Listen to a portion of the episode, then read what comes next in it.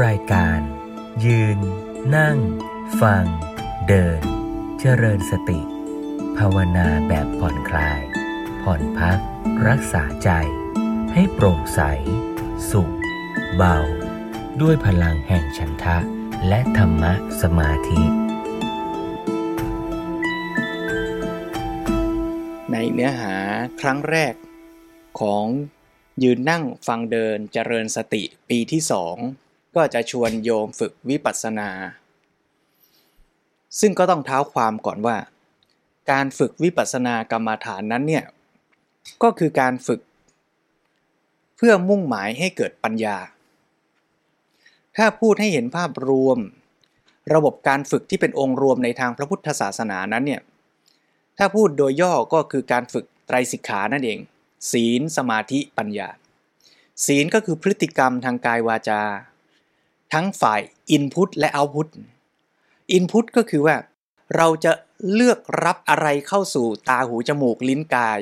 จะดูอะไรจะกินอะไรจะฟังอะไร เราจะเลือกรับ Input ที่มันดีมีประโยชน์หรือ Input ที่มันเพียงเพื่อสนองความสุขสนุกบันเทิง เริงรม นี่ก็คือเรื่องของศีล ส่วนฝั่งเอาพุทคือเราจะกระทำอะไรอะไรทางกายวาจา ต่อผู้คน ต่อสรรพสิ่งต่างๆ ต่อสังคมต่อสิ่งแวดล้อม นี่ก็เป็นเรื่องศีลเหมือนกัน คือกระทำโดยไม่เบียดเบียนนั้นนั้นแน่นอนเป็นพื้นฐาน แต่ดีกว่าไม่เบียดเบียนก็คือต้องกระทำให้เกิดการเกื้อกูล เป็นประโยชน์ไม่เอาประโยชน์ของตนเป็นใหญ่ แต่เอาประโยชน์ส่วนรวมเป็นสำคัญด้วย นี่คือการฝึกเรื่องศีลนี่พูดโดยย่อ ส่วนการฝึกด้านสมาธิ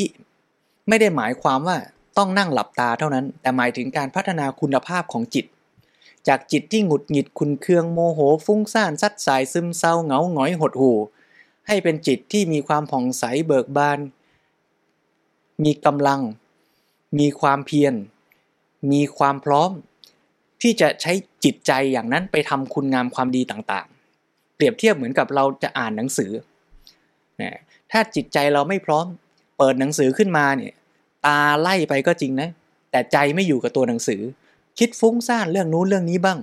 หงุดหงิดคุณเคืองบ้าง ใจมันไม่พร้อม ปัญญาก็ทำงานได้ไม่เต็มที่ เพราะฉะนั้นจิตใจก็เป็นเรื่องสำคัญ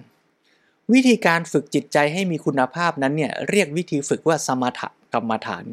เราได้พูดกันมาพอสมควรในปีที่ผ่านมา ซึ่งก็มีเทคนิควิธีการฝึกที่หลากหลาย ในคำพีนั้นรวบรวมไว้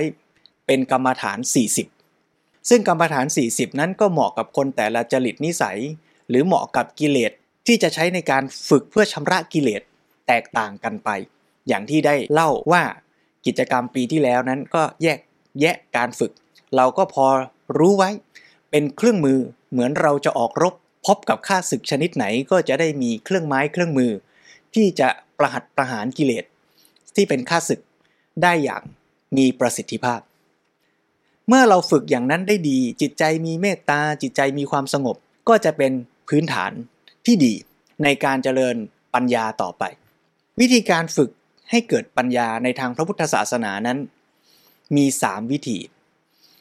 หนึ่งคือปัญญาที่เกิดจากการฟังการอ่าน อันที่สองคือปัญญาที่เกิดจากการคิดพิจารณา ใคร่ครวญด้วยเหตุด้วยผล และปัญญาที่3เกิดจากการทดลอง สังเกต ฝึกลงมือทำด้วยตนเอง ทั้ง 3 นั้นจำเป็นสำคัญ แต่ว่าจะเกิดผลแท้จริงชำระกิเลสได้จริง ก็จะต้องเป็นการฝึกปฏิบัติ ลงมือทำที่เรียกว่าภาวนามยปัญญาอ่าแล้วบอกว่าเมื่อกี้สมถะก็กำจัดกิเลสไม่ใช่หรือใช่ แต่สมถะนั้นกำจัดกิเลสเพียงชั่วคราวทำให้กิเลสสงบลง เบาลง ชั่วครั้งชั่วคราว แต่พอเราไปกระทบเหตุการณ์อย่างนั้นใหม่ ไปเจอคนที่เราไม่พอใจอีก ใจเราก็หงุดหงิดโกรธเคืองขึ้นมาได้อีก เมื่อไหร่ที่กำลังสมาธิเราอ่อน กิเลสก็พร้อมกลับมามีพลังอำนาจได้อีกครั้งโยมเคยเป็นไหมในชีวิตจริง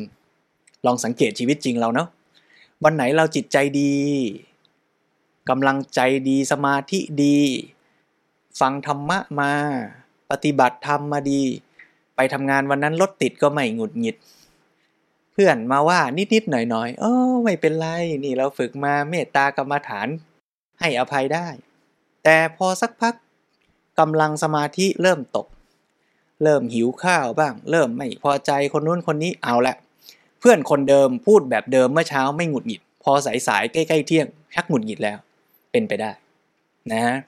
อย่างนี้เรียกว่าเรามีกำลังสมาธิ ในการที่จะทำลายกิเลสได้ชั่วคราว ชั่วขณะ ซึ่งถามว่าดีไหมดีนะ ไม่ใช่ไม่ดี แต่มีดีกว่านั้น ดีกว่านั้นก็คือสิ่งที่พระพุทธเจ้าได้ศึกษา ค้นคว้าเพิ่มเติม พระพุทธเจ้าตอนที่เป็นเจ้าชายสิทธัตถะออกผนวด ก็ไปเรียนสมถกรรมฐาน จากอุทกดาบทอาราลดาบท จนได้ฌานสมาบัติ มีกำลังสมาธิสูงมาก แต่ยังไม่สามารถที่จะเกิดปัญญาที่จะทำลายกิเลส จนเป็นพระอริยบุคคลได้ พระพุทธเจ้าก็มาปฏิบัติด้วยพระองค์เอง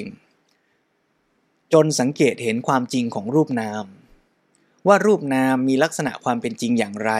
เกิดดับอย่างไร เมื่อรู้ความจริงอย่างนั้น จึงเกิดปัญญาที่เรียกว่าวิปัสสนาญาณ เมื่อเห็นความจริงอย่างนั้น เปรียบเทียบเหมือนว่า รู้ว่า ไอติมในถ้วยนั้นอะมันเป็นไอติมพลาสติก เป็นโมเดลจำลองไอความอยากจะกินไอติมถ้วยนั้นมันก็เกิดขึ้นอีกไม่ได้ มันไม่ต้องรอให้ความอยากเกิด แล้วไปคอยระงับคอยข่มความอยากกินไอติม แต่พอมันรู้ความจริงเสียแล้วว่าไอติมถ้วยนั้นมันเป็นพลาสติกเนี่ยความอยากจะหยิบมาแทะมาเลียมากินเนี่ยมันเกิดขึ้นไม่ได้เลย อุปมาอุปไมยนี้ฉันใด บุคคลผู้ปฏิบัติวิปัสสนากรรมฐานเห็นความจริง ว่า รูปนามขันห้ามันมีความจริงอย่างไร มันสวยงาม หอมหวาน คู่ควรต่อการที่เราจะไขว่คว้ากระเสือกกระสนดิ้นรน ใช้ชีวิตทั้งชีวิต เพื่อวิ่งหาสุขเวทนามาสนอง วิ่งดิ้นรนทั้งชีวิต เพื่อวิ่งหนีทุกขเวทนา อย่างนั้นหรือ เมื่อเห็นความจริงอย่างนี้เนี่ยกิเลสตัณหามันก็เกิดขึ้นอีกไม่ได้ ก็เป็นพระอริยบุคคลไปตามลำดับนั่นเอง เพราะฉะนั้นวันนี้ก็จะเริ่มต้น ด้วยการที่เราจะมาฝึก และเข้าใจวิธีการฝึกทั้งสองอย่างนี้ให้ชัดเจน คือความแตกต่างระหว่างสมถะกับวิปัสสนา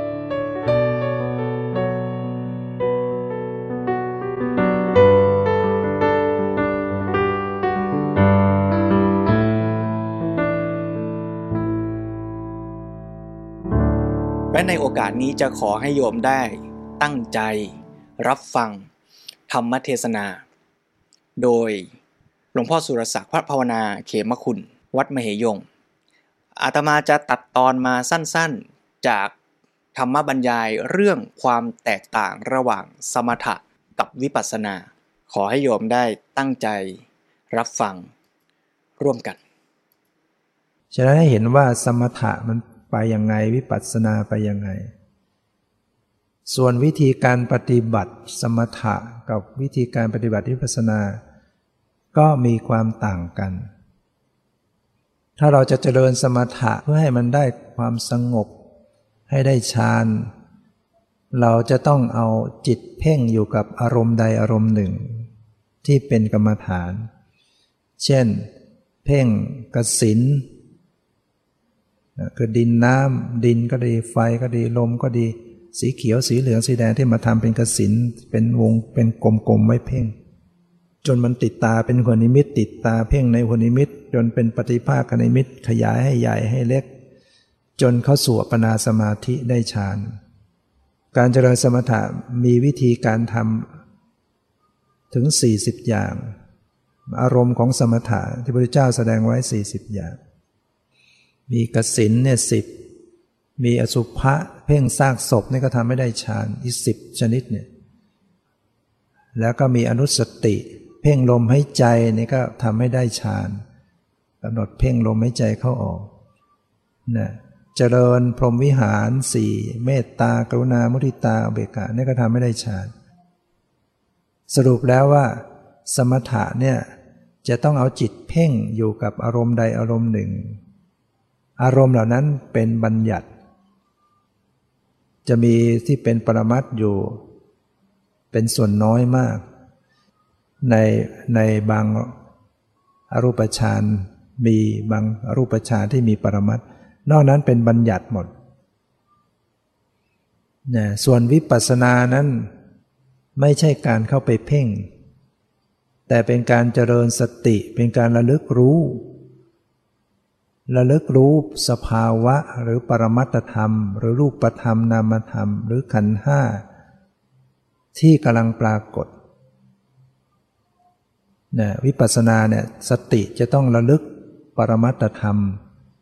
ที่กำลังปรากฏ ส่วนสมถะก็เพ่ง เพ่ง เพ่ง เพ่งให้อยู่ในอารมณ์ที่เดียวที่เป็นบัญญัติ วิปัสสนาใช้ระลึกรู้สภาวะต่างๆ รูปต่างๆ นามต่างๆ ที่กำลังปรากฏ นะวิธีการปฏิบัติมันต่างกันนะนี่เราจะทำอะไร เราจะเราจะเจริญอะไร ต้องรู้ ถ้าเราจะเจริญเพื่อความสงบก่อนเราก็เจริญสมถะเพ่ง เช่นเพ่งลมหายใจเข้าออก เพ่ง ดูลมเข้าดูลมออกพุทโธ พุทโธ นับหนึ่งสองสามก็แล้วแต่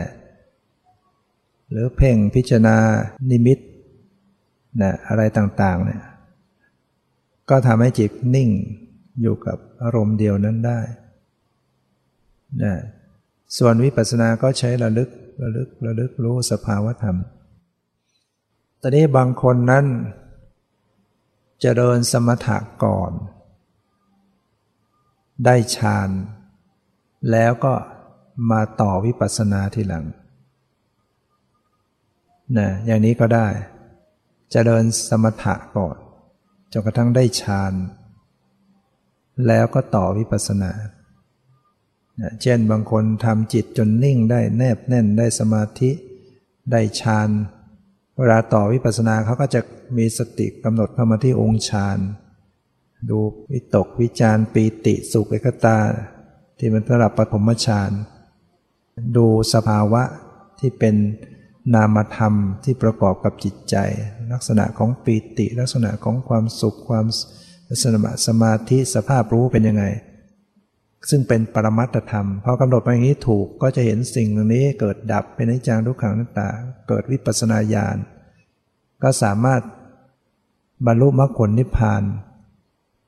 โดยอาศัยการเจริญสมถะเป็นบาทแล้วก็สู่วิปัสนาทีหลัง แต่บางคนนั้นไม่เจริญสมถะก่อน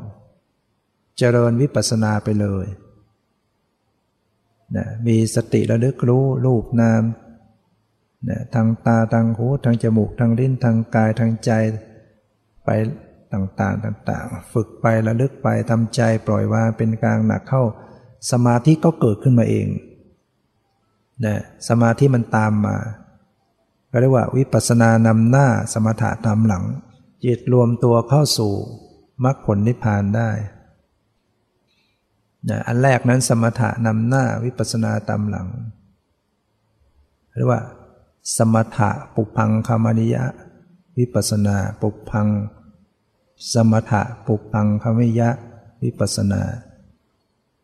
เนี่ยสมถะนำหน้าวิปัสนาตามหลัง อันที่สองนี่ วิปัสนาปุพังคมิยะสมถะเนี่ย วิปัสนาที่มีสมถะตามหลังวิปัสนานำหน้าสมถะตามหลังระลึกรู้ให้ตรงสภาวะรูปนามต่างๆ จิตก็สามารถเป็นสมาธิตามมันส่วนอีกประเภทหนึ่งก็คือเจริญสมถาวิปัสนาคู่คู่กันไป เจริญสมาธิบ้างเพ่งบัญญัติบ้างปรมัตบ้างสลับกันไปเนี่ยยุคันทวิปัสนาเนี่ย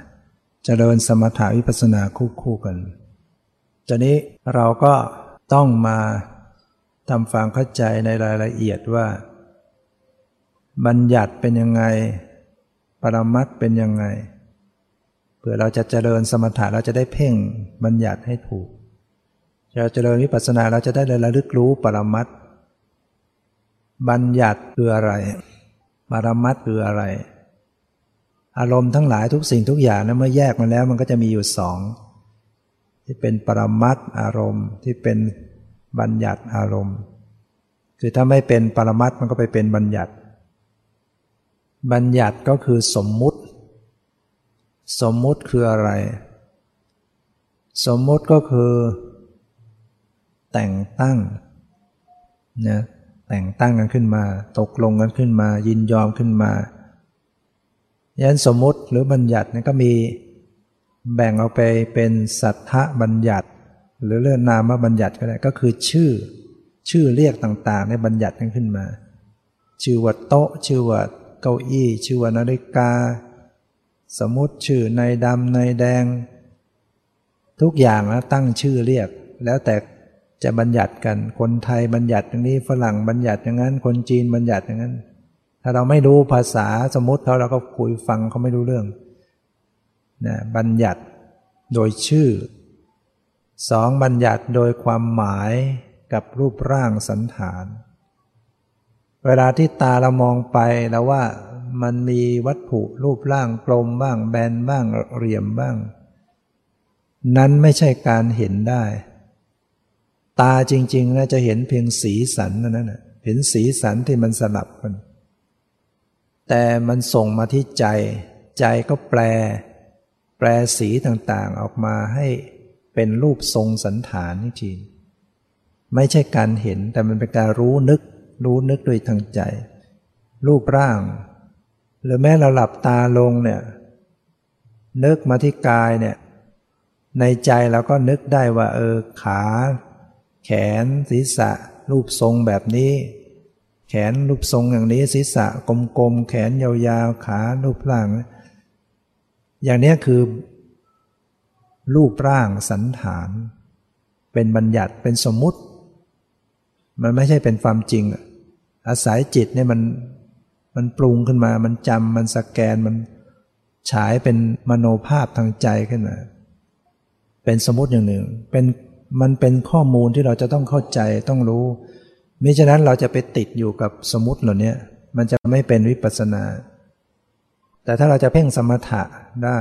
ให้จิตมันสมาธิเนี่ยเราเพ่งรูปร่าง นึกถึงรูปร่างหน้าตา นึกถึงศีรษะ นึกถึงแขนถึงขาอวัยวะน้อยใหญ่ให้จิตใจมันอยู่กับตัว อย่างเนี้ยทำให้เกิดสมาธิเป็นสมถะ แต่เวลาจะทำวิปัสสนาเนี่ยมันมันต้องเพิกออกจากใจ เพิกรูปร่างสันฐานออกจากใจ เพื่อจะเข้าไปสู่แก่นแท้ๆของธรรมชาติของชีวิตที่มันเป็นปรมัตธรรม แม้แต่ความหมาย มันก็เป็นบัญญัติ ความหมายนี่เป็นบัญญัติเนี่ยความหมายว่า ยก ว่าจับว่ามาว่าไปว่าใหญ่ว่าเล็ก เป็นความหมาย เป็นบัญญัติอารมณ์ที่จิตปรุงแต่งนึกคิดขึ้นมา หายใจว่านี่หายใจเข้านี่หายใจออกนี่เข้ายาวออกยาว เหล่านี้คือความหมาย เป็นสมมติอีกเหมือนกัน ต้องเพิกไปจากใจถ้าจะเข้าสู่วิปัสสนา แต่ถ้าจเจริญเพื่อความสงบเราเพ่งอย่างนี้ก่อนได้ เพ่ง เออเราไม่ใจนี่เข้านะ รู้ว่าเข้าออก รู้ว่าออก เออนี่เข้าไปยาว เออรู้ว่ายาวเข้าออกยาว อย่างเนี้ยทำให้เกิดสมาธิได้ เพราะอารมณ์บัญญัติมันเป็นอารมณ์ของสมถะ ยาวสั้นเข้าออก ไปมาขวาซ้าย ยกย่างเหยียบอะไรเนี่ย มันเป็นบัญญัติอารมณ์ แต่มันทำแต่มันเป็นกรรมฐานได้ มันทำให้เกิดสมาธิได้ นี่เราก็จำไว้ถ้าหากว่า มันเป็นรูปร่างขึ้นมาในใจ เป็นมโนภาพจะรูปร่างตัวเราเอง รูปร่างวัตถุสิ่งของภายนอกมันเป็นสมมุติ อย่างบางคนนั่งไปเห็นนิมิต เห็นเป็นดวงไฟ เห็นเป็นเป็นดวงแก้ว เห็นเป็นสีแสง เห็นเป็นเมฆหมอก เห็นเป็นคนสัตว์ เห็นเป็นพุทธรูปอะไรก็แล้ว แต่ ถ้ามันเป็นรูปภาพในใจก็นั่นเป็นสมมุติหมด แล้วนิมิตเนี่ยมันเกิดขึ้นจากจิตเราเนี่ยสร้างขึ้นมาได้ สร้างภาพนิมิตพอมีสมาธิมันยิ่งสร้างชัดเหมือนตาเราเห็นเหมือนเราเริ่มตาเห็น เช่นมันสร้างภาพนิมิตเป็นรูปร่างตัวเราเองออกไปอีกร่างเนี่ย เห็นตัวเราเองออกจากร่างนี้ลอยไปเนี่ยนึกจะไปไหนก็ไปตามที่ใจนึก อย่างนี้ก็เป็นนิมิตจิตพอมีสมาธิมันสามารถจะสร้างภาพออกไปอีกได้ บางคนเห็นนิมิตเป็นพุทธเจ้าเสด็จมา อย่างนี้เป็นนิมิต ที่จิตเราเนี่ยสร้างภาพเหมือนเหมือนเป็นภาพจริงขึ้นมาได้ฉะนั้นถ้าเราไม่เข้าใจเนี่ยบางทีเราหลง หลงว่าเรานี่เป็นผู้วิเศษแล้วเราเป็นเราเป็นอริยบุคคลแล้วบ้างหน้าเรื่องของสมถะเนี่ยมันจะเกิดนิมิตได้ แต่พอมาสู่วิปัสสนาเนี่ยมันจะไม่มีนิมิตอะไรทั้งหมดจะไม่มีภาพอะไรเลยในใจเนี่ยภาพแขนขาหน้าตาภาพคนสัตว์สิ่งของไม่มี แต่ในความว่างไม่มีอะไรเลย ไม่มีภาพนั้นน่ะ มันมีสภาวะแท้ๆความเป็นจริงอยู่เรียกว่าปรมัตธรรม เช่นที่กายเนี่ยมันจะมีความรู้สึก ความไหว ความเย็น ความร้อน ความตึง ความหย่อน ความสบายไม่สบาย แต่มันไม่เป็นภาพ มันเป็นความรู้สึกรู้สึกนั่นแหละคือปรมัตคือคือสภาพแท้แท้ธรรมชาติจริง ๆ ปรมัตก็คือธรรมชาติจริง ๆ ที่มันมีอยู่จริง ๆ สภาวะ สิ่งที่เป็นจริงที่มีอยู่จริง อย่างเช่นเรานั่งอยู่ขณะนี้มันก็จะมีความปวด ความเมื่อย ความเจ็บ ความชา ความร้อน ความเย็น อย่างนี้มันเป็นสภาวะเป็นปรมัตที่มีจริง แต่พอเรากำหนดเพ่งไปมันกลายเป็นรูปร่างขา เป็นขาเป็นแขนนี่เป็นบัญญัติแหละถ้าปรมัตมันจะอยู่แค่รู้สึก รู้สึกตึงย่อน ทางกายก็จะมีเย็นบ้างร้อนบ้างอ่อน แข็งหย่อนตึงสบายไม่สบายอะไรเนี้ยเป็นสภาวะปรมัตแล้วก็ยังมีปรมัตทางใจก็คือความนึกคิดเนี่ยเนี่ยเป็นจริง คิดโน่นคิดนี่คิดเรื่องราว แต่ว่า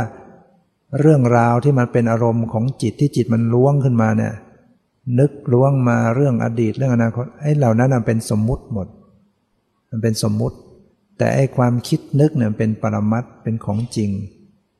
เวลาเขาเจริญวิปัสสนานะเขากำหนดดูของจริง เขาก็จะกำหนดมาที่ความคิด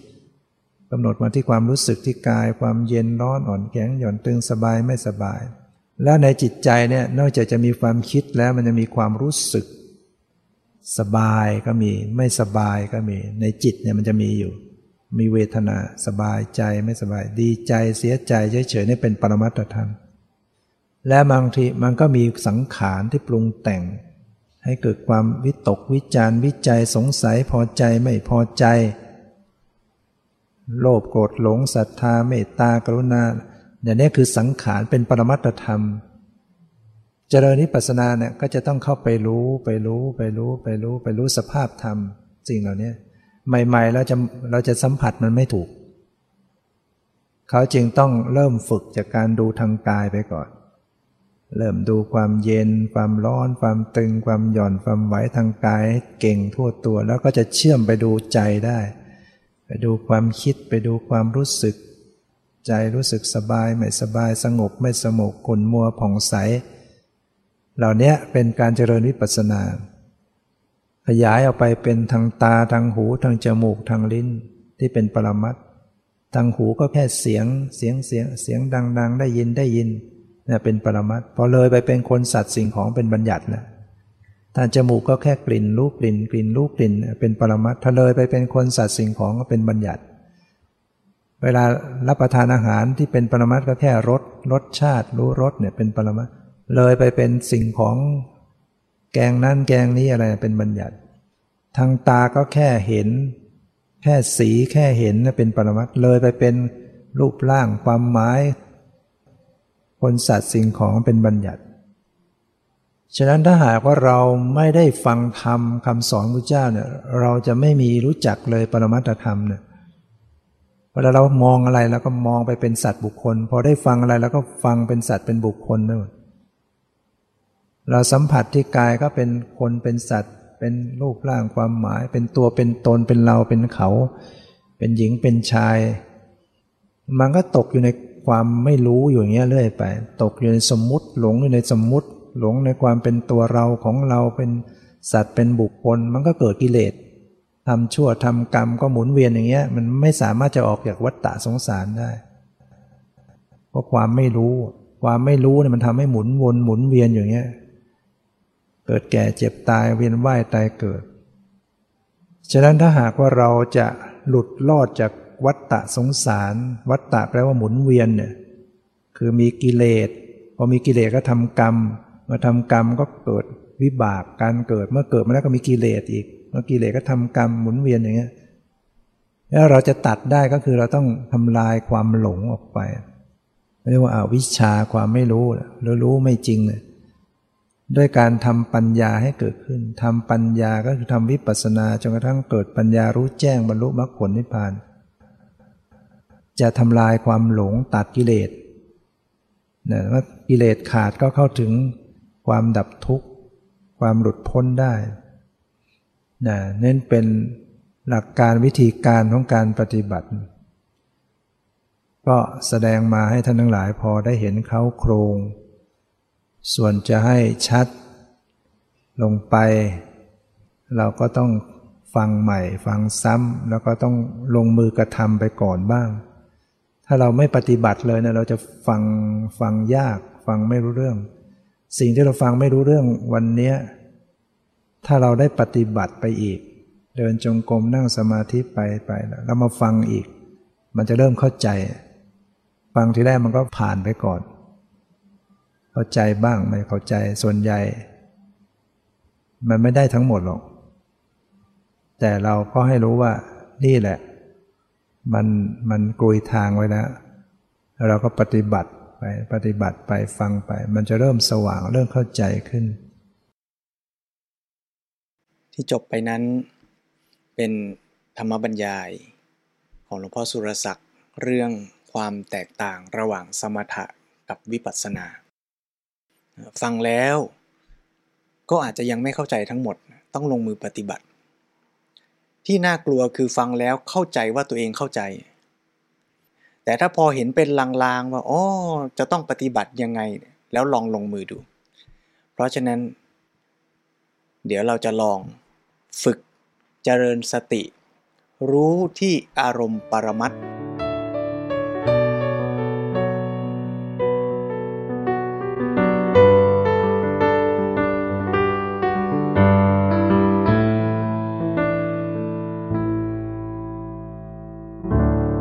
ถ้าเรานั่งแล้วเรารู้อาการ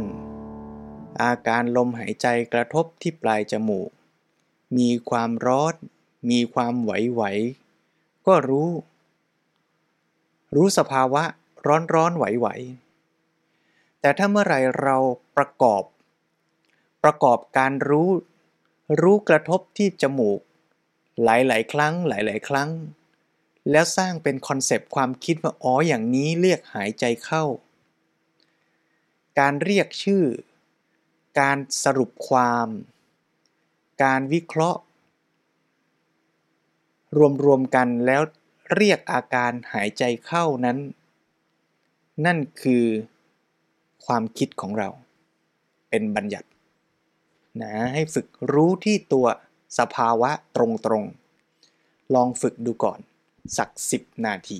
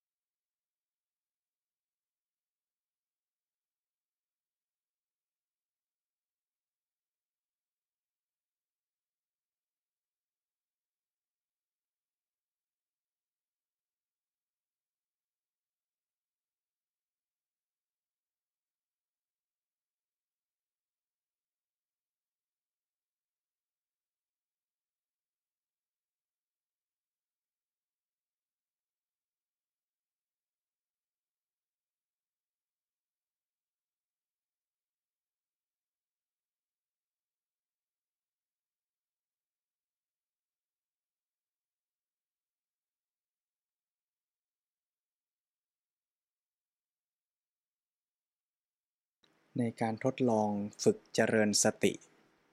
ผู้ปฏิบัติอาจสังเกตอาการที่ปรากฏ บางช่วงเราก็ขาดสติ ผู้ปฏิบัติสังเกต พบไหมว่า เราขาดสติก็มี ขาดสติคือเราเผลอ เราไม่ทันได้รู้เนื้อรู้ตัวว่าตอนนั้น เรากำลังรับรู้อะไร มันเผลอคิดไปลอยๆ คิดไปว่า เอ๊เดี๋ยวเมื่อไหร่จะจบนะ หรือหงุดหงิดคิดอะไรไปอย่างนั้นเรียกว่าเผลอไม่มีสติ แต่ถ้าใดขณะใดผู้ปฏิบัติรู้เนื้อรู้ตัวขึ้นมา เช่น รู้ว่าเมื่อกี้เผลอแต่ตอนนั้นนะมีสติ เมื่อมีสติผู้ปฏิบัติก็จะเอาสติไปกำหนดรู้ อะไรสักอย่างไอ้การมีสติรู้อะไรสักอย่างนั้นเนี่ยแยกย่อยออกเป็นสอง คือรู้ในสิ่งที่เป็นบัญญัติ กับมีสติรู้ในสิ่งที่เป็นปรมัตถ้าเรามุ่งหมายจะฝึกเจริญวิปัสสนา เราต้องมีสติก่อนนะขั้นที่หนึ่งอะถ้าไม่มีสติ ก็ไม่ต้องไปพูดถึงวิปัสสนา แต่เมื่อมีสติแล้วที่เราคุยกันต่อวันนี้ก็คือว่า จะให้สตินั้นเนี่ยเป็นการเจริญสติ ที่เรียกว่าการฝึกวิปัสสนาก็ต้องเอาสติไปกำหนดรู้อารมณ์ที่เป็นปรมัตด้วย ซึ่งเวลาเรากำหนดไปบางทีเราก็เผลอด้วยความคุ้นชิน เราก็จะไปใส่ใจที่ตัวบัญญัติ ซึ่งไม่แปลก เพียงแต่เมื่อเราค่อยๆ ฟังธรรมอย่างที่หลวงพ่อสุรศักดิ์ท่านว่า พอเราค่อยๆ ฟังเราค่อยๆ ไปฝึก เราก็จะค่อยๆ สังเกตเป็นมากขึ้นมากขึ้น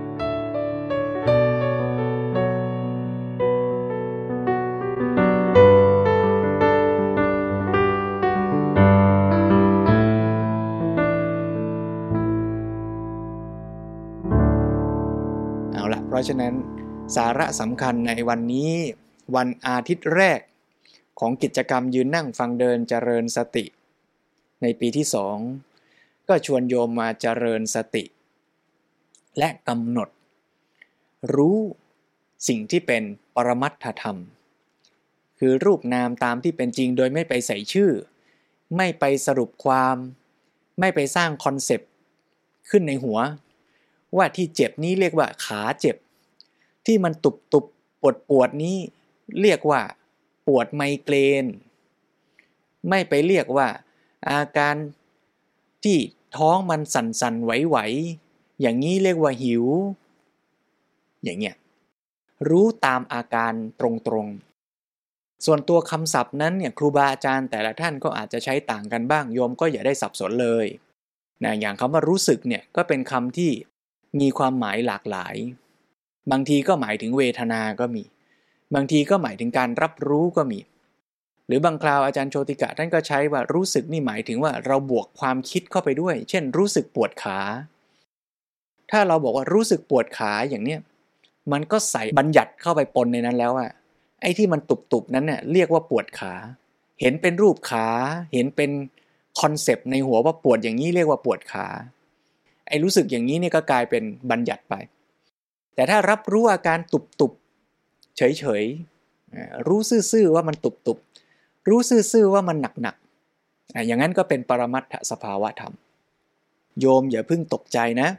ค่อยๆฟัง ค่อยๆฝึก ถือคติอย่างหลวงพ่อสุรศักดิ์ว่าตอนท้ายนะโยม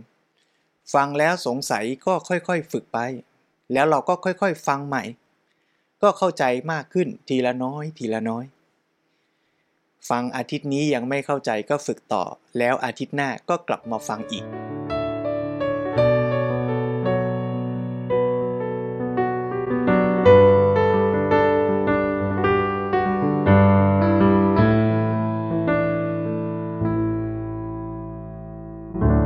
นชีวิตประจำวันน่ะมันวิปัสสนาล้วนไม่ได้หรอก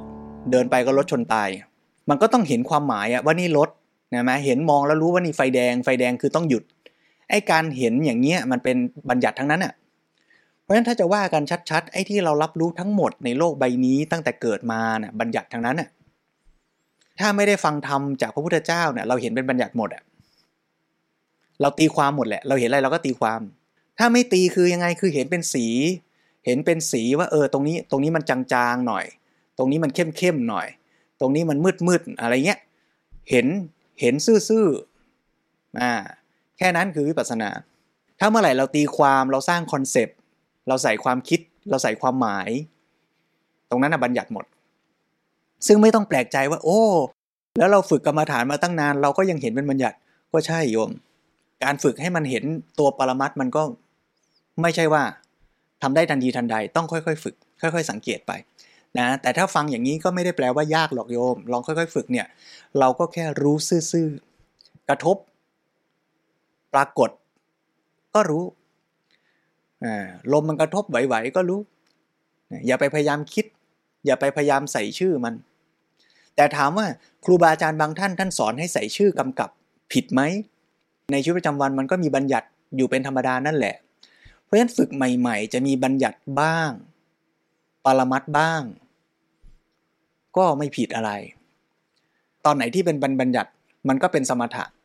ตอนไหนที่ กำหนดไปที่ตัวปรมัดมันก็เป็นวิปัสสนา หายใจเข้า พอมันตึงก็บอกว่าตึงหรือพองอพอมันหายใจออกก็บอกว่ายุบไอ้ตัวที่เราไปกำหนดว่าพองว่ายุบตรงนั้นเป็นสมถะ แต่ในขณะที่เราพูดว่าพองอะเรารู้อาการตึงๆที่ปรากฏด้วย ตอนที่รู้ตึงๆปรากฏตรงนั้นก็เป็นวิปัสสนาพอฝึกไปฝึกไปจิตมันแนบนิ่งกับอารมณ์ดีแล้ว ว่องไวดีแล้ว สติดีแล้ว ก็ค่อยๆ เพิกไอ้คำบรรยายนั้นออกไป ความเป็นวิปัสสนาก็เข้มข้นต่อเนื่องมากขึ้น ความเป็นบัญญัติ ความเป็นสมถะก็ค่อยๆจำเป็นน้อยลง ค่อยๆ ฝึกไป มีสติรู้รูปนาม สภาวะตามเป็นจริงในแต่ละปัจจุบันขณะ คือต้องมีสติก่อนนะ เรื่องของเรื่อง ถ้าขาดสติก็ไม่ต้องคุยกันนะเผลอ หลง ฟุ้ง ง่วงอะนั้นก็ต้องค่อย ๆ แก้ แต่ต่อให้เราเผลอเราฟุ้งเราง่วง แล้วเราก็รู้ตัวว่าเผลอว่าฟุ้งว่าง่วง ตอนที่รู้ตัวนั้นก็มีสติแล้ว ก็ขอเป็นกำลังใจให้ฝึกกันต่อไปนะโยมนะ เราก็ค่อยๆเข้าใจ ค่อยๆ ฝึก ยิ่งฝึกก็ค่อยเข้าใจมากขึ้น ยิ่งเข้าใจมากขึ้น ก็ยิ่งปฏิบัติได้ตรงได้ชัดได้ก้าวหน้ามากขึ้น วันนี้เป็นครั้งแรกของปีศักราชใหม่ ชวนโยมให้ได้ฝึกเจริญสติ แล้วก็เข้าใจการฝึกสมถะและวิปัสสนา ที่มีประโยชน์ทั้งคู่ แต่มีประโยชน์ที่แตกต่างกัน แต่เป้าหมายที่แท้สูงสุดในทางพระพุทธศาสนา ก็ต้องเกิดจากการเจริญวิปัสสนา ให้เกิดปัญญา เข้าใจ รูปนามตามเป็นจริง เพื่อที่จะได้ทำลายอวิชชา คือ concept ความเห็น ความเชื่อความคิด ที่ผิดพลาด ที่เราสร้างขึ้น สั่งสมกันมายาวนานไม่รู้กี่ชาติต่อกี่ชาติ ก็ต้องค่อยๆฝึก เพื่อให้เกิดปัญญาต่อไป วันนี้ก็ขออนุโมทนาญาติโยมทุกท่าน แล้วก็ขอให้การเรียนรู้ฝึกหัดร่วมกัน เป็นปัจจัยให้ทุกท่านมีความรู้ความเข้าใจ มีกำลังในการปฏิบัติ วิปัสสนากรรมฐาน ตามคำสอนของสมเด็จพระสัมมาสัมพุทธเจ้า เพื่อเป็นบาดฐานนำทางไปสู่ความพ้นทุกข์คือพระนิพพานในอนาคตการอันไม่ช้านานโดยทั่วทั่วกันทุกท่านทุกคนเทินยืน นั่ง ฟัง เดิน เจริญสติ ด้วยพลังแห่งฉันทะ และธรรมะสมาธิ